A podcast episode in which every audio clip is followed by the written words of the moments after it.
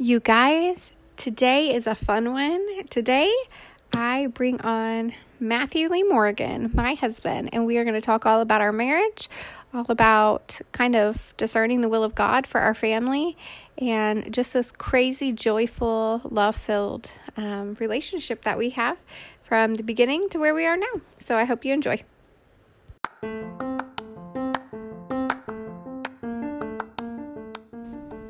Hey, you guys. Thanks for joining the conversation on my Unveiled podcast. I'm Dallen Morgan, a wife, a mama, and also a pastor. We'll be looking at different topics that interact with daily living, minus all of the churchy language and endless scripture quoting. This podcast is for anyone and everyone who is interested in deepening their faith in a practical and honest way. Let's get to the conversation.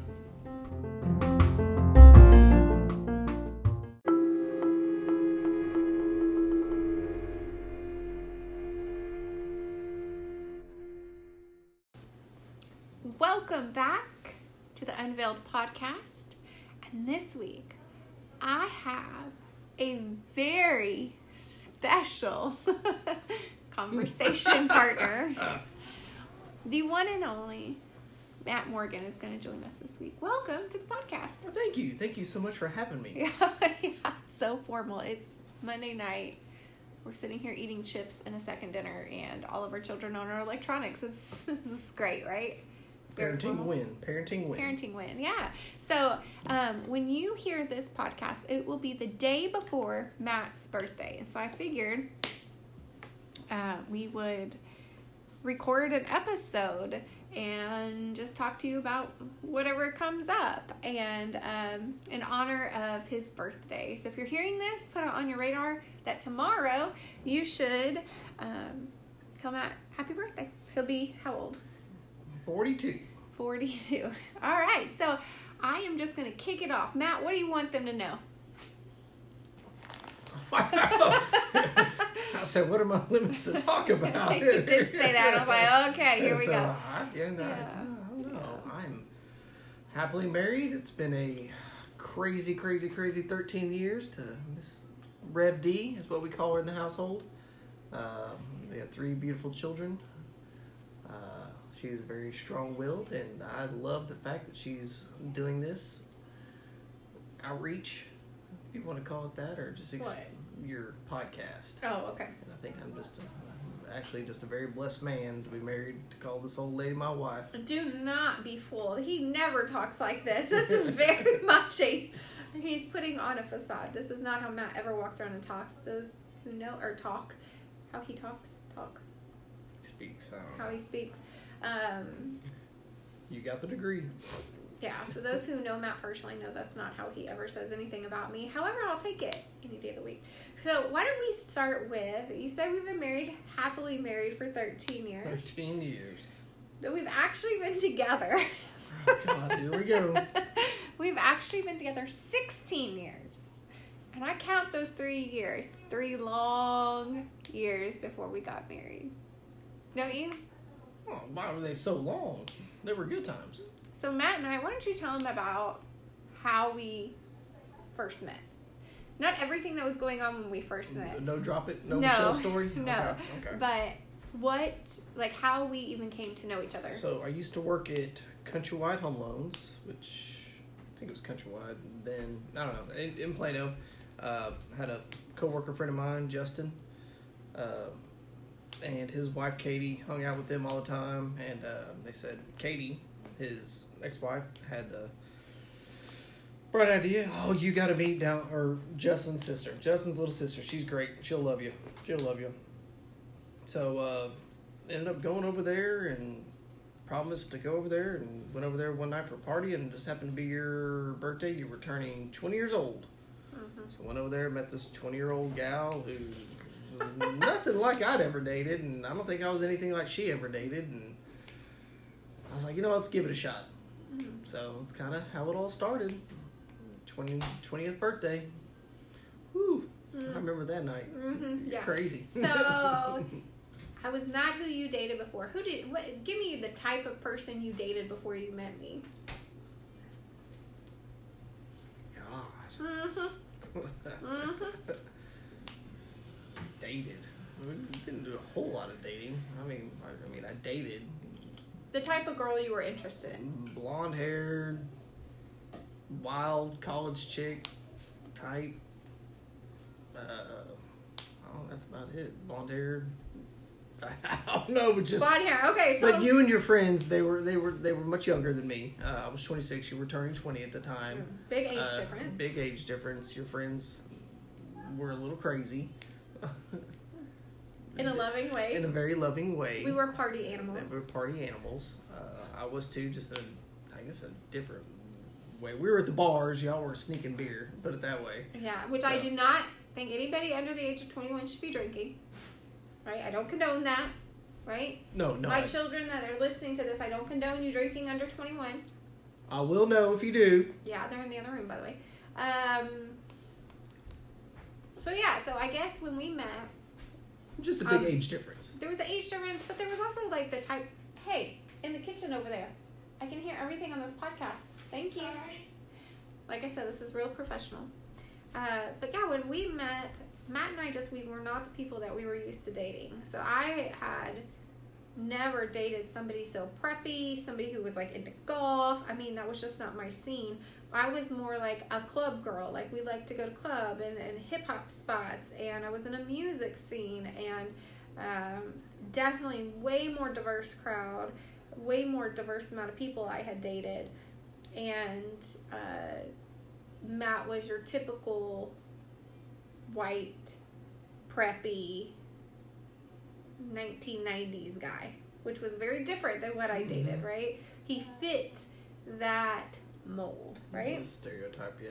that was a stereotype, right? But that he fit that to a T. He had the puka shell necklace, and the like baseball hat, and like it was just like Golf tan, khaki oh shorts. yeah. It was just, and that's not who I was used to dating, and so it was really interesting. So yeah, fast forward, uh, we were supposed to go on our first date. Really? You're going there? Yeah, and he stood me up. I'm just letting y'all know he stood me up for our first date, and he had this long story about how he uh, he had a friend that was in from out of town he never got to see, so they were gonna hang out, and I was like, oh, that's so wonderful. Okay, that's fine. And he actually was just partying with his roommate and friends that came over. Uh, but then, I came clean. then he told me, and we went on our first uh, date. It was where? It's a Mexican food restaurant in the colony. I yeah, can't remember. Angelina's in the colony, and um, yeah, I mean, I think right after that, I mean, it wasn't like love at first sight. wasn't We weren't inseparable after that. I mean, we did try to date each other for about a month or so before we came official. Yeah. Um, I would think, right? Yeah. And um, and then yeah, we were we. I think we broke up once. Yeah, One time one time. when you were in Austin. Yeah, and when I moved down to Austin, and then we got back together because Matt realized his life would never be so good without me.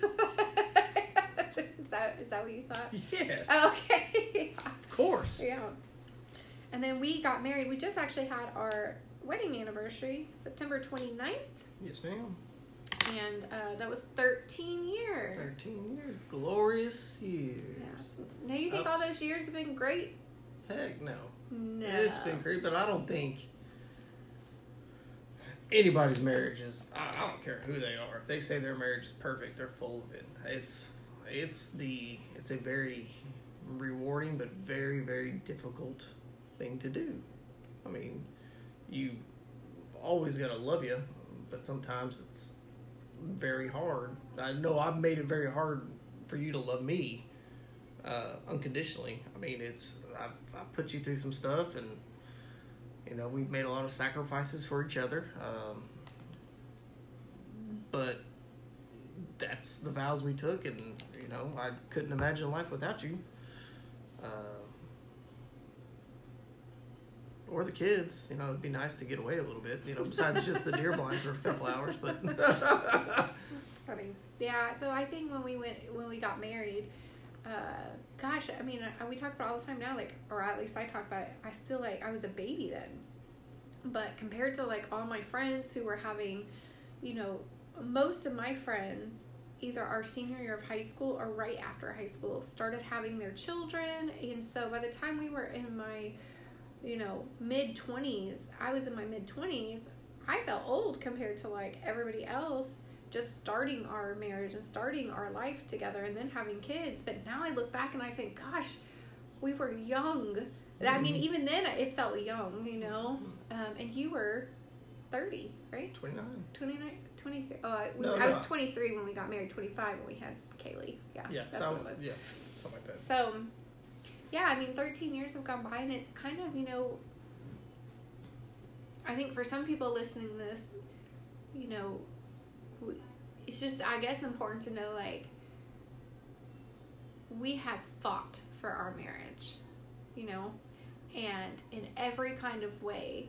And although we're a pastoral family now, we weren't when we got married. No. I had no idea that I would ever be called to be in ministry as my vocation as a pastor. No, I mean, you look at it, I never would have thought about it. I mean, at, at all. I mean, we, we both grew up in the church. Uh, you know, I kind of got away from church, you know, just, you know, doing the college thing and lived with my roommate and just one of those things that never really came up. Of course, we went to church on Christmas Eve with the family and did all that stuff. But I mean, when we got real serious and maybe even think we were engaged, you know, that was kind of a big conversation to get into church, but it was still we weren't part of the, the, the groups, the church groups. I mean, we went on Sunday probably twice a month, but it was never a thought that ever crossed my mind that my wife would be a pastor or I'd be a, you know, involved in church so deeply. But uh, hell, here we are. You know, how many years has it been since we started? So when did you get that? We knew something was going on. I mean, kind of jumping ahead here, but there was something clicking in her that you know, this is not what she's supposed to be doing. I think you were a director to preschool at the time. Mm-hmm. You Yeah, got your so- education certificate, and you were like, that's still not it. There's something here. There's something different. Well, I think to back up, so I, you know, I'm a big proponent of you should be serving in different places in your life, either if it's in the church or out in the community. And the reason for that is if you put yourself in situations that you are not familiar with, you will see and hear from God in a new way, right? So I was, um, I guess, serving in our youth program at the time as a confirmation sponsor. And we went to Hamilton Park UMC, which is an all black church or predominantly black church, and it's one of our historic ones in Dallas. Uh, we took our confirmants there from you know pred- predominantly white suburban church to Hamilton Park. That was a big shock for a lot of our children or our youth at the time, uh, which was great for them to see a different style of worship. Um, but at that worship service is when I first realized that I was being called into something different. Um, and like I know to this day, I mean, still remember, and I don't remember like exact wording very often, uh, but for me, the whoever was preaching, I wish I knew. I always wish I could go back and look up who that was on that day because I'd love to know who that was to tell them like that God spoke to me through them. But um, the pastor who was preaching said, if you pray for a relationship with God, get ready. It will rock your world. And something in my soul just lit up, and I had one of those moments that, you know, goosebumps all over my arms, and I was like tearing up, and I thought, what is happening? Nobody else feels this. It was such a, a strange feeling that I had never felt in church before. More than an emotional response, it was like the presence of God was laying on me at that moment. Uh, I would have never used those terms then. I didn't know what that was. But when I look back on it, I really truly think that was it. And then fast forward several months, like that happened early fall. Um, I had just taken a new job as a preschool director at a new preschool. Um, and I was going to get on my teaching certifications. And I spent a lot of time doing that, you know, a lot of Saturdays, a lot of study hours, all this testing because I was like, I really feel like I'm called to be a teacher. And I didn't do, um, with my degree, it is a teaching degree, but I didn't do student teaching in college because I couldn't afford to go without pay. And so I was doing the alternative route and spent all this time and energy and whatever got all my teaching certificates, and then um, I really started to feel like it's time to to come home. And there's a whole story wrapped in that, and I'll spare you of the whole story. But basically, every time I got to a stoplight on my way to work, I heard a voice in my head saying, Go home. And eventually it became so strong, and I started to tell Matt, like, Matt, I think I'm supposed to be at home. I'm not supposed to be working anymore. Which led to a whole conversation of what in the world Financial. yeah. How are we financially gonna do that? Mhm. I was working at the insurance company. I wasn't making enough. Uh, we, it'd be a stretch, and it would take me getting a second job, and which was okay. But like, got to give you a little bit more reasoning. Why are you coming home? Like, Yeah. What's what's Like, going why on don't here? you want to work, right? I mean, that was kind of, and I didn't have an answer. I was like, I don't really know, and we can't afford this. This doesn't make any sense. It was kind of a strange feeling. So I remember at the time our pastor, Chris Yost, y'all heard his name. Uh, Yosty. Jordan's the second episode I've ever done.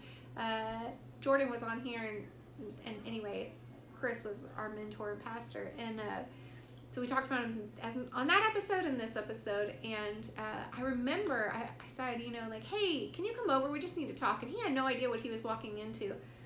And the first thing I said to him, which I, it's so crazy that it comes out now, is that um, I said, you know, I'm not being called into ministry. Which is something that I can't even believe I said because I don't know where that came from. I never would have thought I would have gone into ministry. So this idea that I would say I'm not going into ministry, like this is like It's just like you're. You're I feel never like I'm being called to be at home, right? But I'm not being called into ministry. I mean, that's not what this conversation is. Oh, you're never moving to East Texas either. No, I, no, no, you're not moving me to East Texas. Right, but at least with that, that and we'll, we'll talk about that in a second. But at least with that decision, I knew we were moving somewhere. With Yeah. this, I didn't know what was going on, and it never even crossed my mind to go and work at a church. Yeah. I didn't know how people worked at churches. I just showed up on Sundays. Like I didn't know the process. I didn't know how to become a pastor at the time. I didn't even realize I could be a pastor in the Methodist church because I had only seen male pastors. And growing up Catholic, like and Catholic and Baptist, like there were no female pastors or priests. And so, anyway, long story short, by the end of that meeting with Chris, the prayer that has stuck with us for years was this I don't remember exactly, but but a synopsis is like, God, wherever you're leading us as a family, let us go there. Because even by the end of that, that was a long meeting. Oh, it was like two hours. Oh, and Chris just ate it up too. You know, like, oh, Chris, I, you know, I'm not being called in ministry. I can't preach in front of people. And his little shame grin. Mm, Yeah. He knew something was brewing. He did. Yeah, but but we really even then. I mean, it took a long time even after that meeting. Uh, but just having this kind of open faith of like, what in the world is happening? You know, it's so different than anything we planned when we got married. Know, Like we had a plan for our life, and this is n- like can't even imagine it. You know, and I guess that's how it happens for most people. I don't think like eight year old kids are running around saying I want to be a preacher. I mean, maybe, but I think for most people it kind of shocks out of nowhere, you Yeah. know. Um, and so anyway, yeah, we got married, started to live our lives, started having babies, and then God came calling and said, "You need to become a pastor." And so hello, SMU. yeah, we started that new journey, and uh, I wouldn't say our life was easy up until then. Definitely different, but I do think after, like, living into that calling as a pastoral family, even at the very beginning, like me moving and coming home. And then trying to discern what that looked like, and then working for the church at all in any kind of form or fashion, you know, it really started to shift our identity and I think it also um, I fought was, that pretty was good. challenging in a new way. yeah, I fought Right? that. I dug in pretty good about. I'm not changing who I am. I am. You know, I am who I am. I, you know, it's. I'm gonna drink beer. I'm gonna still have a can of dip in my mouth. You know, it, it- you're not gonna tell me who I can be, how I talk, how I'm gonna be. Um, and I don't know why that was. That I think that's just my personality digging in and fighting it. But that whole change in the way we lived our life is it's been great. It's been difficult, but it's also you know the whole thing about been very foretelling, just the way we always try to plan things and it never turns out what we plan is never, never. what it's gonna be. Oh, it just makes me so mad. Nothing ever. we're doing this. We're gonna build a house in Celina. We're gonna do this. Or we're gonna do this. Nope. Flipping the script. It's always changing. Everything is ever changing, and it's always be ready. But that's the one thing we are very good at is adapting and trusting what has been laid on our minds and our hearts and our souls, or just mm-hmm. whatever plan's been thrown out there. We are willing to jump in and go. Uh, not to our own detriment or anything. I think it's been beneficial. I think it is, but it's hard. It's, oh God, it's, it's hard. It's hard to walk through. It's right? scary. It is a little scary. I would say before before I went into pastoral ministry, for the most part, Matt and I never fought. For the most part, we would have fights specifically over laundry, checkbook, laundry, and checkbook. Those things have not changed. In fact, I have there's a whiteboard sitting in front of me. We're sitting in our office area, and I have a date that I put on there. It says 1021. That is the last time we had an argument over the checkbook. So the reality is that this is like the never changing arguments in our marriage. The laundry, getting it done and putting it fully away, and you know, money, right? It's the never changing things. And um, and I would say that those were the conversations and arguments we had prior to becoming a pastoral family. I would say after becoming a pastoral family, um, the arguments have continued to be about those things. Yeah. But they definitely have become more because we're being pushed and pulled and shaped and um, all the roughness is coming off of us. But you don't you don't go from you know a piece of coal to a diamond easily. Man, there's a lot of moving squeezing. and shaking, yeah, and squeezing and pulling and pressure put on, and that's going to come out somewhere, you know. And so I think, I think for us, what's been a saving grace in our marriage is that we were called into ministry because it opened our eyes to things we would have never seen. Yeah. That didn't make it easier when you have to walk through those things together. Uh, it makes it really difficult and it makes it really hard to live into the vows of I'm gonna love you forever because you're my best friend. You know the, all the things you say on your wedding day. Oh, and we're just gonna do life together, and it's gonna be so perfect oh, every day. so great. uh, but I do think after, I mean, I think before we we had this experience, we started living as a pastoral family. We floated through our life mm-hmm. without real thought, without real concern. I mean, we had thoughts, but not nothing deeper than what are we going to eat for dinner? Where are we going this weekend? What where are we going to take vacation? It was Those all centered around us and our kid. Very self-centered, so, so, very right? much so. Even though I would say we were giving people, still giving, right? Compassionate people, serving people, but but it was skin deep, right? Agreed. And so it really, I think what Matt was saying is so true about it was identity shaping. And there's something about identity that you don't ever want to let go of. And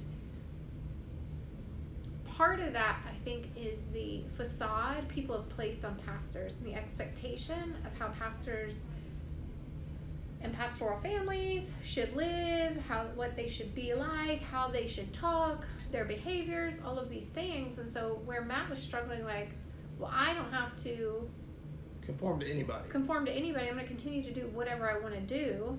And his was probably more behavior based as far as like you know, I, am What'd you say? I'm gonna dip. I'm gonna drink. I'm gonna cuss. Cuss. All these like things. You know, for me, it was more of like, oh, they're gonna want. Then I have to walk around and I have to quote scripture. You know. Um, then I'm, and I guess some of it was behavior for me, right? I'm like, oh my gosh, like how can I be a pastor if if they're expecting a pastor to be like X, Y, and Z, and I do not fall into any of those categories. No. I still don't fall into those categories. I mean, there's a group of pastors that, um, man, trying to find community within the the pastor field, I guess, uh, that's hard when you don't fit in anything. And I still struggle with that. Um, there's still so much of an expectation of what a pastor is and a pastoral family is, and this level of like righteousness that we're extra holy and we are put on a pedestal of our behaviors, you know, and that is just that's a lot. That's a lot to like wrap your head around. And then you're like, hold on, what do I actually really have to change? Because not because of what I'm doing, but because I should be changing this. And then what is it that people want me to be, but that's never going to be me? And it's weird too because you, you meet people and you talk to people and out to dinner with a business meeting or somebody they're having a glass of wine or something. Well, what do you do for a living? Well, I'm a pastor, is what she'd say, and you could tell their attitudes and their tone and their I mean just everything about them changes. Well, maybe they shouldn't be drinking the glass of wine, or they they tone down their language, or everything just their whole attitude towards y'all changes. Maybe not so much in a bad way, but they're a lot more reserved. Mm-hmm. Uh, and just they're not. I don't think being there. I don't know. It's just it's very different when they. We know. I mean, we've talked about this before. It's like, man. I mean, I don't. It's hard to explain. But when they find out you're a pastor, or you're married, like at work at McCoy's, like, what does your wife do? Well, she's a pastor. Well, I'm sorry, I was cussing. And I was like, I don't give a sh- you know, it doesn't bother me. It's not, I'm not going to judge you because of that. But they immediately change just because you're a pastor. And I find that, I find that personally frustrating because I'm just like, it really doesn't matter, Yeah. you know. Well, and I think that's part of the expectations. They put that on a pastor or pastoral's family They that you have to live a certain way. And then in, in turn, they feel like they have to be a certain way. So it's actually a whole bunch of fakeness happening. Yeah. And that's not healthy or healing for anybody, you know. And, uh, you know, Matt does not listen to all my podcasts, by the way. Uh, but what I would say. Some of them. Some of many but have you done? Four? What I would. No, more than that. Oh, my I think this is the eighth Really? oh my gosh, or seventh, I don't know. Anyway, um, you know, you know, the reason this is unveiled is because we we often try to hide who we are, and if we're not our full selves, then we not, and we're not authentic, then what are we doing?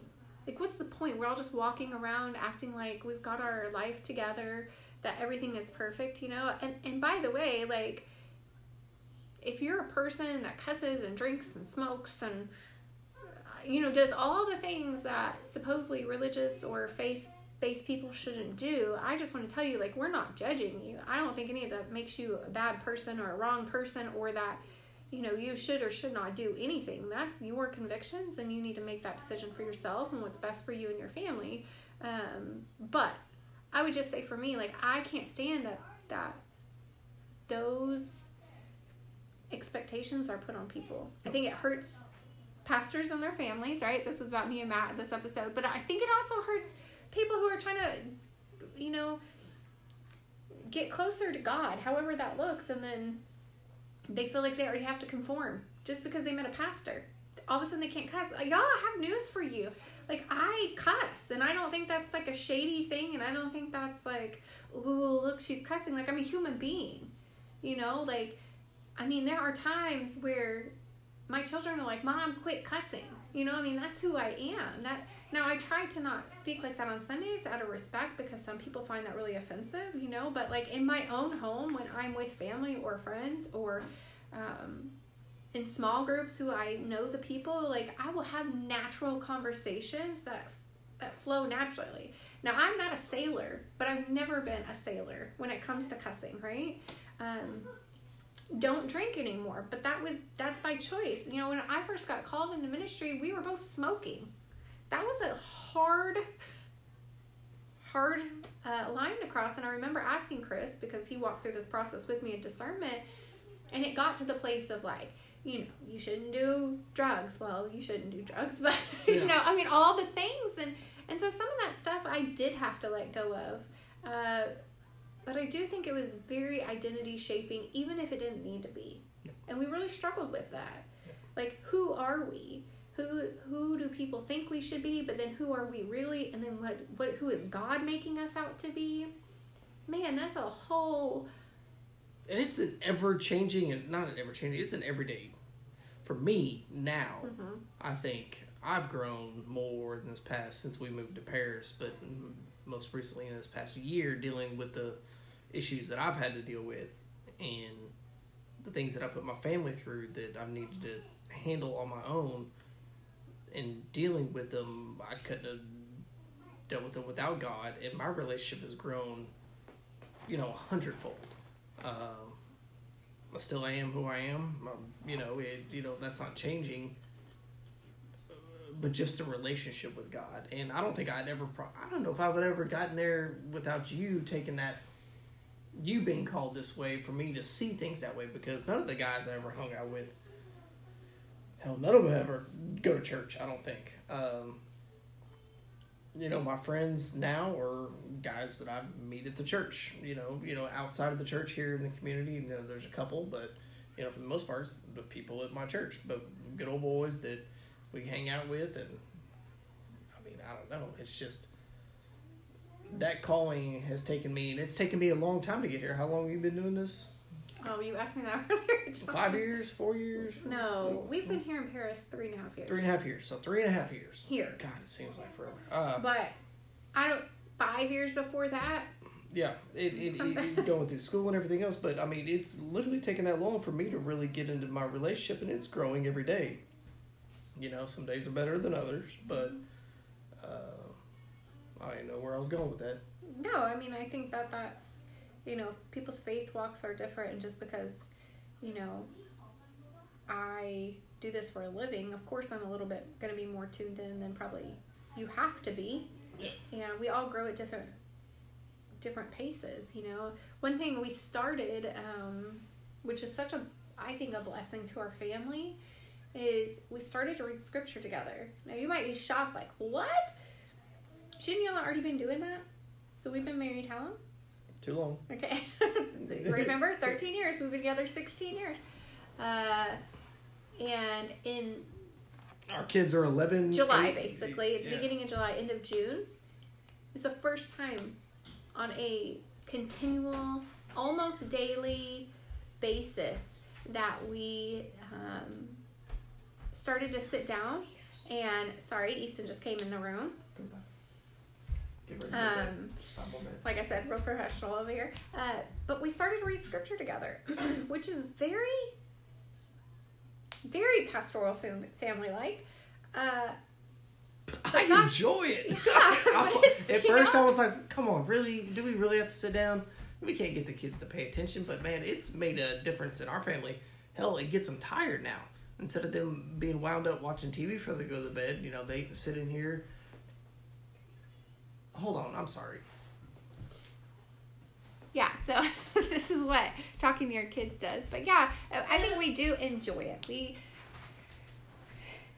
I think we've learned more and grow together. And there's just, I'm not saying like sitting down and reading scripture is like the cure all for your family. Trust me, that's not it, you know? And that's not the point of it. But the point is that we're growing in our faith at different levels, at different rates, but we're all doing it together. And for I think for so many of us, right? And and I'm just gonna say this, and it's probably not very nice. And if if this offends you, I'm very sorry. Talking to me, or- But to the men out there, oh, I think for most women, at least in the relationships that I've counseled, uh, there's a desire by women to like want to grow closer to faith and want to grow closer to Jesus and do more practical things to do that, like praying together or reading scripture together. And there's this very large percentage of males that I think have this overtly masculine identity that I don't do that. Men don't need to sit down and read scripture which is very opposite than it was 50 years ago where men really were leading the household and doing all that. Now most guys i know that are our age or younger i don't even know if they have a bible. And they're christians. I'm not even talking about non-christians. I'm talking about christians they've never sat down and read scripture. They've never opened up a bible and looked at anything. They're just showing up to church when they do or going through the motions. And so I, sh- I think sharing this is to say like you're never at an age where you can't Start. start doing Yeah. something you know? It's not a feminist thing to sit down and read scripture. Like you can be a man and sit down and read scripture and take something away from it i, I mean it's it's, kind it's of not a man's job to say we have to sit down and read scripture. Or he doesn't have to lead in reading scripture. He doesn't, in Right. my opinion. I mean, you know, it's Yeah, you want to go there real quick? go there. We'll go there. Let's talk about that. How's that feel when you get trying told? to piss off? Who you trying to piss off? yeah. How's that feel? How does how does the message about how the man is supposed to lead, that women should not be preachers, how does that go over with you when you hear those kind of things? And then I share personal experiences with you of how I've been treated or things that have been said to me directly. I get pissed, but you're a big girl, and I've had that comment more than once that you know the men are supposed to lead, the women aren't supposed to lead. You know that's not their place to lead. I was like, have you ever met my wife? She will cut you. is my response. she uh, it uh, yeah, I just think that's bullshit. I, I really do. I Jesus doesn't call you know God doesn't call just men to act upon this. I mean, when people have callings, I don't care who you are. When people are answering callings to serve, I think is one of the most oh, what's the word I'm looking for here? I mean, giving of yourself. I mean, you're giving up your actually you're gaining more in your life but I, I say i was going to say you're giving up your life to serve but at the same time you're also gaining in your life to serve You're giving up your old and getting your new. new yeah. Yeah. which is a very like we've talked about it's scary it's hard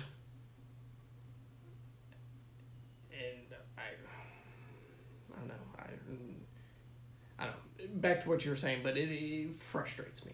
It Yeah. really does frustrate me. It's just the good old boy mentality that these guys i'm the man of the house. I'm doing this yada yada. Your wife needs to stay home cook and clean yada crap. I was like man it's 2020 i was like it really is. And watching you walk through going to SMU, learning all the things that you've learned, and you know, what's your number one fear? Speaking in public. Yeah, public you- speaking. Yeah, woohoo, I'm gonna go be a pastor. Don't you have to talk every Sunday? You know, Yeah. in front of people. you know, but watching you do that and you grow, and your faith has made us grow in our faith, or just helped us along the way see things that we wouldn't have seen before. I just think it's a beautiful thing. And for people to tell you you shouldn't answer your call because you're a female, they're full of shit. Straight up. I mean, it just it doesn't make any sense to me. But that's me, yeah. you know. Well, and I would say, like, I just don't even defend it. I mean, there's nothing to defend. This is my faith. This is my life. This is my calling. If you don't agree with it, then you don't have to agree with it. Yeah. Um, you know, I can't make people agree with what I do. And if you're like, well, that seems so dated, like, people don't really think that anymore. Let me tell Oh, you, people think that. And, uh, I mean, I've had people say, you know, I just really don't believe that women should be pastors. But then I hear you preach, and I know this, like, you're so gifted. But I just can't come to your church because you're a woman. And so those things are all the time, right? Uh, now I wouldn't say weekly. I Uh, wouldn't say monthly either. they, sometimes they come in, in like Spurts. spurts, right? I mean, there was a day last week or last year. Um, one of our staff members, I can't remember who I was talking to, but I was like, "Can you believe that happened?" And then the next day, another thing happened. Can you believe that happened? I'm gonna start counting. What's going on? It happened like three or four times in a two week period. That something about being a woman and being in ministry and our roles or whatever it was, it was kind of under attack, and it was just. It's just like it's like when is enough enough? when are we to move on from this conversation? Like, there are more important things in the world to address and uh, help with and be concerned about than my gender or anybody's gender for that matter, right? Yep. Just move on with that. So, um, yeah. So then we, t- we talked about what? How we met, our marriage, getting called. What else are we gonna talk about? You gonna talk about fostering? I'm gonna do a whole episode about fostering, like my opinions on what that what that was like, like as a from a foster parent's perspective, but also the critiques I have for the fostering system. Well, there's that could be a whole episode on itself. I mean, that is. No, well, I'm Yeah. saying just the Oh, okay. critiques. Yeah. Uh, but you know, we were foster parents. We've done it. You know, we had a set of brothers. a ten year old and a was he two two Not when we got him, but okay half brothers. Uh, had them for six nine months. The baby or the two year old for nine months. The older one for six. And that really opened our eyes to the whole CPS process. Uh, the different strings that are attached to the whole state system and everything around it. There's too much to go into. But that was a very, very, very, very difficult time with us. Uh, you know, with our three biological kids, bringing the other two in was very challenging. It was very challenging. Mhm. Um, just mixing, blending the personalities.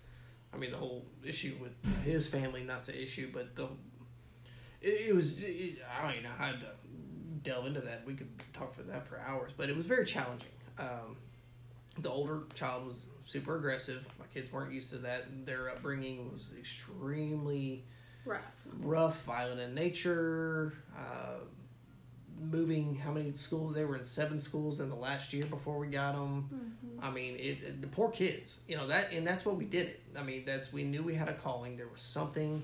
So let's talk about that because people are like, what does it mean to be called? And we just talked about what I felt called in the ministry, what that felt. But but now here's a, a thing. I mean, obviously you had to say yes to the ministry part too. But Yeah. for fostering, what does that calling look like, right? So this is a good takeaway if you're listening to this, either for yourself or your, you know, marriage or spouse or whatever relationship.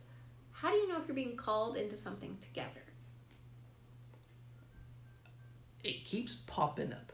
It won't most- go away. It won't go away, and Yeah. it pops up in the most random times. You know, Google now you're getting ads on your phone.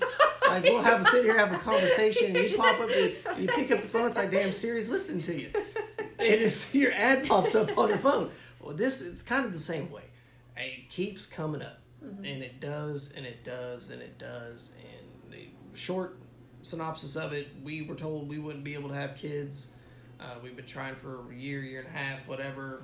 The This is right when we got married, Right right? when we got married, doctor said nope, can't have kids unless you get on certain medicine. Blah blah blah. Has a high rate of miscarriage. Well, let alone did we know that he didn't know we were pregnant at that doctor's meeting. Uh, But nobody knew it. nobody knew. it. So we started this process. Started the adoption pro- adoption, looking into it. You know, did that for a few weeks. Next thing you know, boom, she's pregnant. It kind of went away. We popped. Kaylee popped out. We had Easton. Okay, later. let's let's not just say the children popped out. That's probably not the way to describe. It. Good birth. job, Dallen. Good job. Okay. so I she birthed gave birth to Yes. three of our beautiful children that Yes.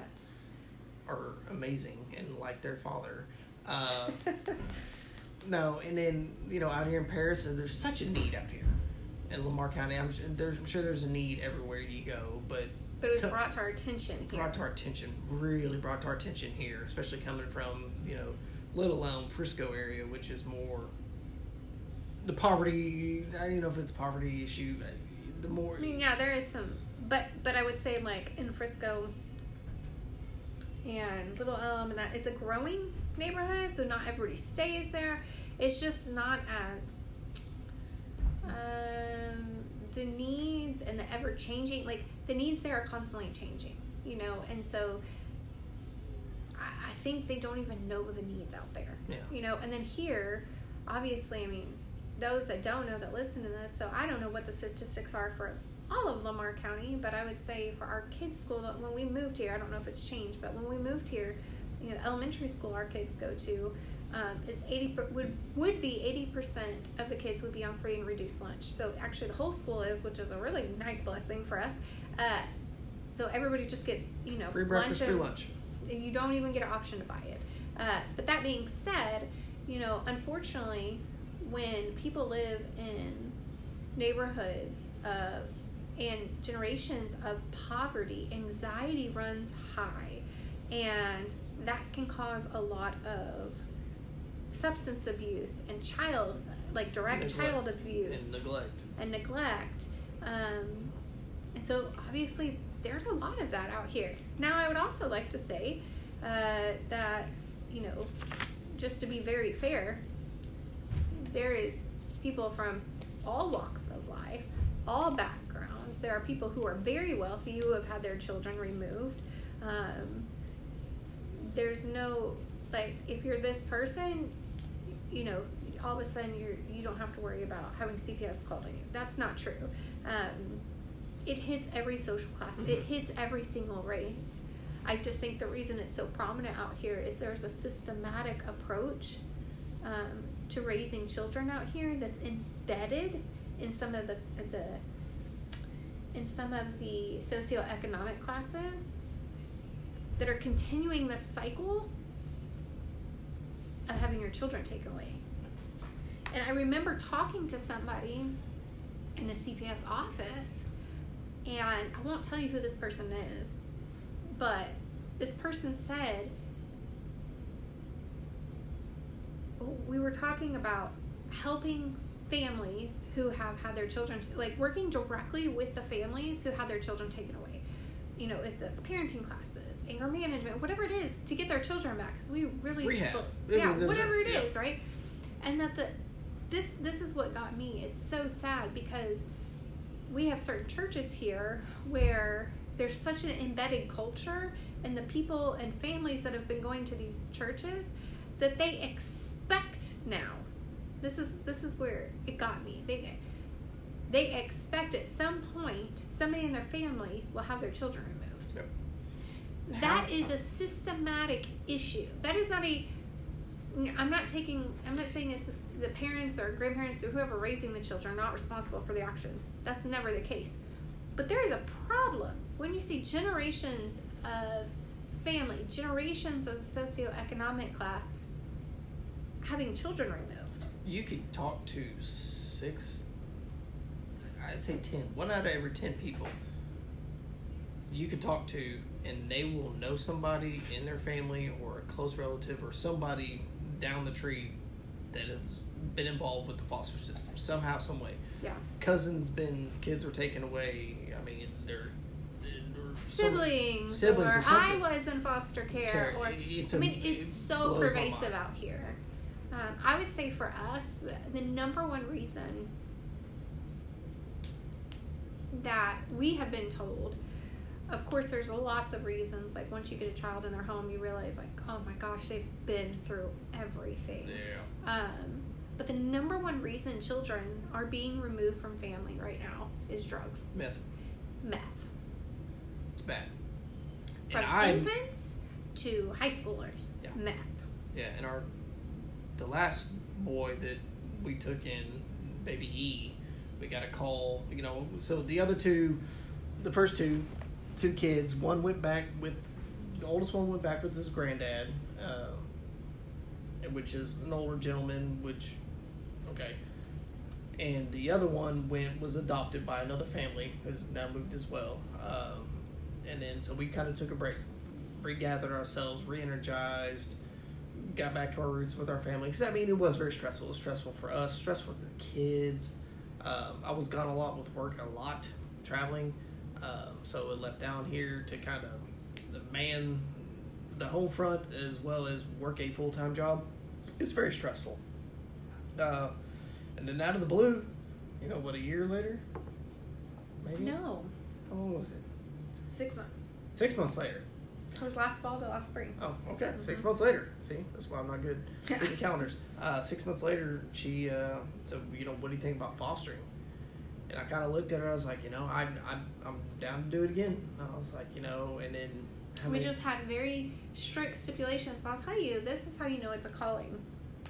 You know, I sounds so crazy, but the um, when I called, uh, how do I say this? You know, after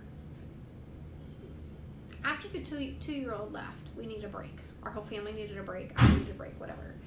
And um, it was in October that, or November, that um, I called our CPS worker and said, "Hey," or I guess our foster, our foster uh, case worker, and said, "Hey, you know what? Like, I know this is a strange thing, but I really feel like we're supposed to take in an infant. And I don't know if there's a need right now, but I, and and we walked through this, and she's like, like, what age are you thinking? You know, we were trying to put some boundaries up that would work with our family, and I was like, I really think we're supposed to have like a fresh new baby, like right out of the hospital, a baby. That was part of stipulation. We don't want older than right. We it, the, the messing up the uh, what is that called? Like first sibling, second or first child, second right with the child age couldn't uh, the middle child, oldest child thing. What's that called? But anyway, we didn't want to mess that up, and so we needed a baby. But I just had this urge, like it was just laid on me, call. Well, then we didn't hear anything, and I was like, well, I mean, I guess we're not supposed to foster. You know, that was interesting. So that was November, okay. Mhm. And at the end of March, Matt and I were talking. We were like, well, you know, talking about family planning is what came up first. Like, do you think we should try for another one? Like, I don't think our family's done. Like, I really feel the need that we're supposed to have a baby. And I mean, we really, I mean, it was like laid on us. Like, we could not quit talking about it for a few days. Like, are we really, do we really want to have another biological child? Or maybe we should adopt or whatever. Three days later, we got a call that uh, there was a three day old baby and um, that we needed to go get baby E. Um, I, sh- I share we- with you that how you know something's a calling because if you look back in time, um, just because I've talked to baby E's father and know a little bit about their situation, probably deeper than a lot of foster parents would know, um, that is a blessing in my job. I, I get to have those more intimate conversations, I guess. Um, that is the time that mom started making choices and that would have that ended up with baby E being taken away from her. Yep. Um, I could have never made that up. I could have never known. That's I, the exact time when she was started going down the wrong path, right, changing her ways to where her going back to her old ways, right. and which got And this person didn't live here. This person lived out of state in Oklahoma, and so it's not, not like I knew them or anything. But I think it's so crazy the the callings that we get in our life. Like you just have to trust and listen to what it is. And it might seem crazy. I mean, us talking about having another kid sounds crazy now, but man, when I could stop, you know, two months later and look at like the timing, I mean, I still get goosebumps, right? Like, that was God. Mm-hmm. And it could have just been a thought in my head. Oftentimes, that's what I think. Like, I just have this random thought in my head, but that's not my thought, that's God's thought. And so, learning to discern between those has been a theme of our entire marriage, right? Yeah. that's Oh, what it feels like, right? Hey babe, what do you think about? I'm like, oh hell, what now? it's the Uh, truth. Yeah. So yeah, it's been a journey. I would say with baby E, that was the hardest uh, That was because we were He- both here. We took him home from the hospital. We brought him home pretty much right during the beginning of COVID. right at the beginning of COVID, so we were all home with him all the time.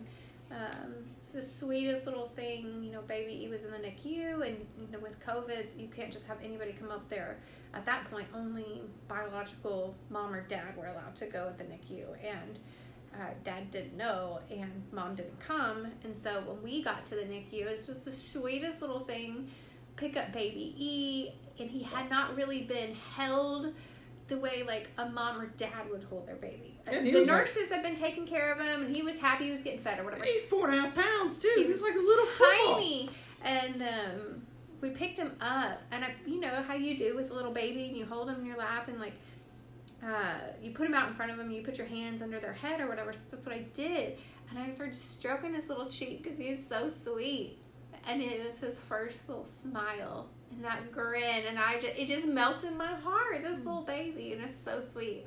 Um, but then it broke my heart because I'm like, you've been in here, you know, at that point, Four five, days. four or five days, and you have not had this mama love or this daddy love, and so that was hard. And there's always mixed feelings about the biological family. Um, that's hard too, right? um, but I would say, you know, That's the ultimate goal, though. Is we those kids don't deserve to be put in the situation they're put in. It's not their fault. Give them the best life they can give them, and give the parents, in this instance, the dad, you know, which didn't wasn't aware of anything, you know, luckily got him back involved. Everything worked out, and he's got custody. That is the ultimate goal. Is to get him back with the biological parents. That really, truly is. He need you, the, the kids need to be with their parents, uh, as long as it's a very safe good environment. Uh, in this instance, I think it is. You know, it was perfect. like a miracle unfolding. It is, and it sucks because man, he was my little number two buddy. You know, Easton, my eight year old, he's my number one buddy. But this little kid, I mean, he would have been, he would have been it. He would, Yeah. you know, he, but he's with his daddy, which is a great thing. Right. Uh, Can you tell it's really hard for us? we love him so much. And I would tell you, we also loved our other foster children too, Mhm. but there was definitely a different connection that we had with with baby E than the other two. Um, but gosh, they've all shaped us, taught us so much patience, taught us so much about like opening our eyes to how other people live and the reality of like this world. They've also taught us like how to relax a little bit and just enjoy the small things. Like enjoy chicken nuggets and macaroni and cheese. I remember, like, can't we just have chicken nuggets and macaroni and cheese? What about just chicken nuggets and macaroni and cheese? I'm like, don't you want anything else? No, that's all I need. And I was thinking, what? ra- ramen noodles. I just, what do y'all want to do for dinner? Ramen noodles. Yeah. Okay. so, I mean, it just reminds you like of simplicity and um, just enjoying moments. And so, I would say fostering. You know, I don't know if we'll get another placement. We're kind of in that space again. Like we feel like maybe we should, and then you know we have reached out and said, you know, these this would be our requirement, and you know, if you follow along on social media, if we do get a placement, you'll see that we got a placement. I mean, Yeah. it's you can never pre-plan, um, but you just put that out there and then see what happens. I would also say in another episode, I will go into detail. Maybe Matt can join a portion of that and talk about the critiques of the foster system because I know that there are people out there that cannot stand the fact that the state or the government gets involved in taking children away. And I have some serious concerns about any children being removed from their parents for m- many reasons. Um, even within our foster care system, I know why a lot of it is happening, but I also know there's some serious flaws and um, Things that need to be changed. some things that need to be changed. I would also say for us, you know, that doesn't, and it's only because it's come across my mind in the past week of information coming out. Like that's not just children in our county that we we foster or are made aware of. You know, I think it's on our heart for all children. Mhm. And so when we see things like children at the border not being with their families, like that kind of stuff really crushes us because I think that we've got to do something to get children back to their families. No matter the situation. I mean, if it could be safe, we got to keep children with their families. And you see it when you foster children, you see the breakdown that it does to that child. And now they're starting another cycle of the detachment, another cycle of being broken because they've been pulled apart. And a lot of times they shouldn't be pulled apart. And so, you know, it's not a, it's for sure not a political thing. It's a, we love children. And there's some innocence that comes with children and us wanting to help restore family dynamics. And I think that's why we foster. Yep. You know, and we never set out to foster. Nope. We never set out to be a pastoral family. Definitely not. You know, we never set out to move to East Texas, but here we are. No, I was okay with it. Um, there's so many we never we never intended. In fact, just everything imagine- we wanted to do was very opposite of everything we're doing. It's been very. It was always my family grew up or was raised in Big Spring, which is far west Texas, and she has the West Texas roots, and she was always talking about West Texas. And when she called me, I was in Cleburne on a job site, and she said, "What do you think about Paris, Texas?" I was like, "Pack, pack our bags, we're going." Couldn't wait. Got out here, and I love it out here. Uh, and she's actually very fond of the trees. I was like, honey, you won't see that in West Texas. You got the mesquite trees. That's about all you're gonna get, you know, flat land. And she was like, I can't imagine living anywhere else, you know, without trees. It's you know, there's a beauty out here. and I love it. Uh, Yeah, there really is. And I would say for those who are like, if you're a person that's you're like, okay, well, you know, I'll listen to God and I'll start walking out in faith. Just don't tell God what you're not gonna do because God will laugh and change it. Because a year, I mean, I'm almost certain it was almost a year before exactly. Matt and I went out back in our backyard in Little Elm where we lived, and we were looking up, and we were talking about like, I wonder where we're gonna go next year because we knew like they Something's were gonna coming. point me somewhere, um, and I was like anywhere but East Texas, and it had nothing to do with the people or the place. It had to really do with like I'm highly claustrophobic. And I grew up coming out to East Texas and just remember it raining a lot and being on these back roads where all you could see was trees and you couldn't see around them. And to me, that was like, oh my gosh, there's just trees everywhere. I like wide open spaces so I can see. It makes me feel like I can breathe, right? Um, and so, anyway, I was like, just anywhere but East Texas. And then a year later, that's where we got called to go. Now, thankfully, we're in Northeast Texas. Uh, so we can walk outside and see stuff other than pine trees, you know, mountains tall. But yeah, so we that's our journey, right? and we ended up in Paris. That's our journey. And I hope that you've enjoyed this episode. You've got to hear kind of how Matt and I started out, what we still walk through on a daily basis, um, and how we are nowhere near perfect, but we are trying to live into God's love and will for our lives and participate that for the world. So um, I hope you have a great rest of your week. Blessings, everybody.